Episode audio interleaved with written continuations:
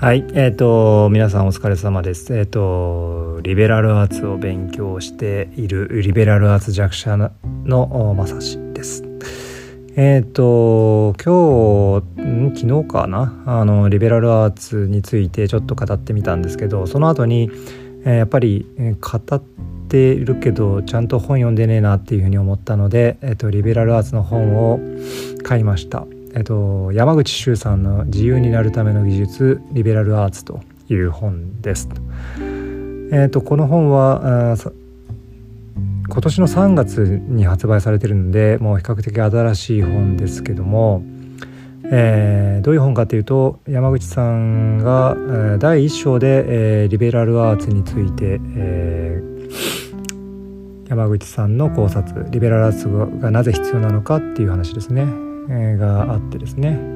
えーそれ以降第2章以降はあのーまあ、リベラルアーツっていうテーマなのでその歴史とか宗教哲学等々の、えー、と詳しい人たちと対談するという形になっています。で、えー私はまだその第2章ですねえっ、と歴史と感性っていうテーマで、えー、と中西照正さんっていう方と対談しているところまで読みました。で、えー、とその最後のとこですね、えー歴史を学ぶ、まあ、歴史との向き合い方えーっとですね山口さんの方から歴史を学ぶ上でどんなことを意識したらよいのかヒントをいただけますかっていう問いに対しての中西さんの回答が、えーまあ、要するに古典ラジオを聞きなさいっていう話にしか僕が聞こえなかったのでちょっとその辺りを、えー、と共有したいなと思いました。えー中西さんのですね回答は、まあ、歴史の学びは歴史学者を目指す人よりもそれ以外の人にこそ役立つ学問だと私は思いますと。はいはいはいはいそうですよね。もう本当にあの古典ラジオを聞いてる方々はやっぱ歴史弱者というか歴史学んできてなかった人たちとか結構多いと思うんですよね。えーあのそういった人たちがあ歴史を学ぶことであそうかっていううアハ体験的なものがあって、えーすごくヒットしてるようなところあると思います。私もそうですね。であとうんとまあそのためにはやはり面白くよく書けている歴史書を読んでいただきたいと。難しく書かれた本を読んでも楽しくないですからねと。過去笑い。うん、そうですよね。本当に歴史ってなんかあのー歴史小説はまあまあ面白いとしてもですね歴史の本ってなかなか開きにくいし、うん、読み始めても、うん、それを理解するにはなかなか、えー知っとかなきゃいけない前提があったりとか、うん、して難しいなとは思うんですけどそこをやっぱ面白く歴史を学ぶっていうことが大事、うん、これまさに古典ラジオのテーマですよねと。思います。で、えっとまあ、歴史書に限らず本というのはやはり選択力目利きが大事ですそうした情報をどうやって得るかということですが、まあ、図書館や書店で実際に手に取ってみることや信頼できるコミュニティ友人や知人などの人とのつながりの中での情報を交換することも有効だと思いますと。これは本当に古典ラジオを聞くとでその古典ラジオにハマってる方々とのそのコミュニティでのやり取りですね、えー、とそれによって、えー新しい情報を得たりとか理解が深まったりということができて本当にあ大事だなと思います。えーそして読み方として大切なのは物知りにならなろうと思わないことです。これ本当にここがすごく一番大事なところだなって思っているんですけどどうしてもやっぱ歴史を学ぶとその学んだ歴史の知識を、えーそうですねなんかこうあの歴史俺はこの歴史知ってるぜっていうか、うん、だから俺が言うこと正しいぜみたいななんかそういうマウント取るとことに使いたくなるようなところあると思うんですよね。でもまさにそれがやっちゃいけないことのね、えー代表例みたいなものであのその辺は古典ラジオの中でも深井さんとヤンヤンがよくあの口酸っぱく言ってるところかなと思いますと。自分も本当にうんそうだなってそうだなっていうか今までそういう風に使えたらいいなと思ってたけどそういう使い方は間違ってんだなっていうのがあの古典ラジオで分かったことなので、えー、物知りになろうと思わないってことは大事ですと。でどういうものを得たらいいのかっていうことに関してはやっぱこのことを人間一般に還元したらどういう意味を持つのかと。の普遍性や通時代性を見出すような読み方をするのがいいと思いますと。そうですよね。そのまあ歴史を学んでそこからあ今の時代にも昔の時代にも、えーと、普遍的に通じるものそこから人間というものは一体何なのどういうものなのかとかが分かると、まあ、それを理解するのが歴史の学び方。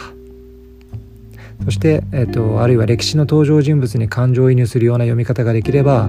まあ、もちろんそれは質の良い感情移入でないといけませんが必ず心に残る必ず心に残り糧とすることができるでしょう。うん、本当にあのそれを実実際に、えっと、感情移入させてもらえるのが古典ラジオですよねと。あの単純に歴史の本読んでてもその時代背景とかあのよくわからないで読んでると本当にその、えーと、歴史上の人物がどんなことをどうしてそんなことをしたのかとか分かんないし、えー、歴史の小説読んでもあのその時代背景っていうのがちゃんと理解がしきれないと思うんですよね。だからその辺りの時代背景っていうものをすごく大事にしてその説明してる古典ラジオそれを聞くとよりその人のその登場人物の感情移入っていうのが鮮明になってくるということですよね。あと本に対しても人間に対するのと同じように自分の感情や直感を大切にしながら向き合っていただきたいというのが私からのアドバイスですと。なんかこう歴史を学ぶっていうことを考えた時にあの自分の主観を入れない方がいいんじゃないかって思っちゃう思っちゃいがちですよね。歴史ってなんかこう真実はいつも一つみたいなそんな風に捉えようとしちゃうところがあって真実って何なんだろうって。誰が見ても変わらない真実って何なんだろうみたいなそれをなんか追い求めちゃうっていう節があったんですけどでもそうじゃないと歴史の学び方はそもそもあの真実は本当に一つなのかというかあのたとえ起きたことが一つだったとしてもあのそれに対する解釈はやっぱりその立場によって変わると。だったら自分はその事実に対して事象に対してどういうふうに捉えるかっていうのが大事だからやっぱ自分の直感感情を大切にして向き合う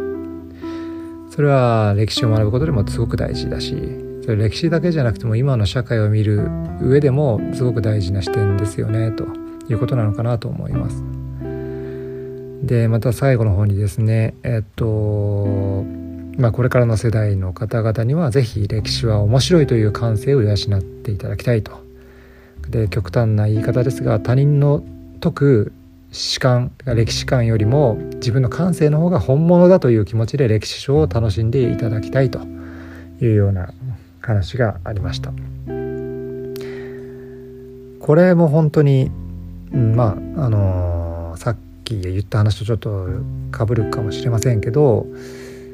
歴史を学ぶことが何て言うんですかね本物本当の歴史って何なのっていうことを探求するんじゃなくて自分の感性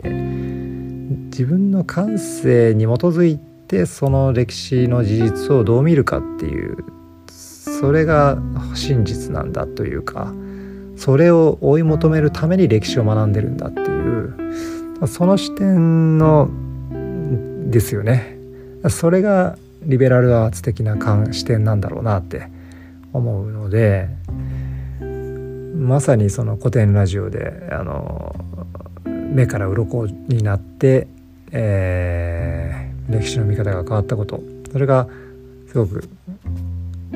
よくあのまあ書かれてるなというふうに思いました。というわけで、えっと、この第2章読み終えて私はこれから第3章を読むところですが、まあ、第3章も、えっと、出口春明さんあの立命館アジア太平洋大学の学長の出口さんですよね、えー、との対談なのでちょっとこれも楽しみだなと思っています。まあ、テーマは論理的に考える力が問われる時代にっていうテーマですが、えー、まあ、出口さんかなり歴史のも、えー、造形も深い方なので、えー、何かしらその辺りも、え語られるんじゃないかなと思っています。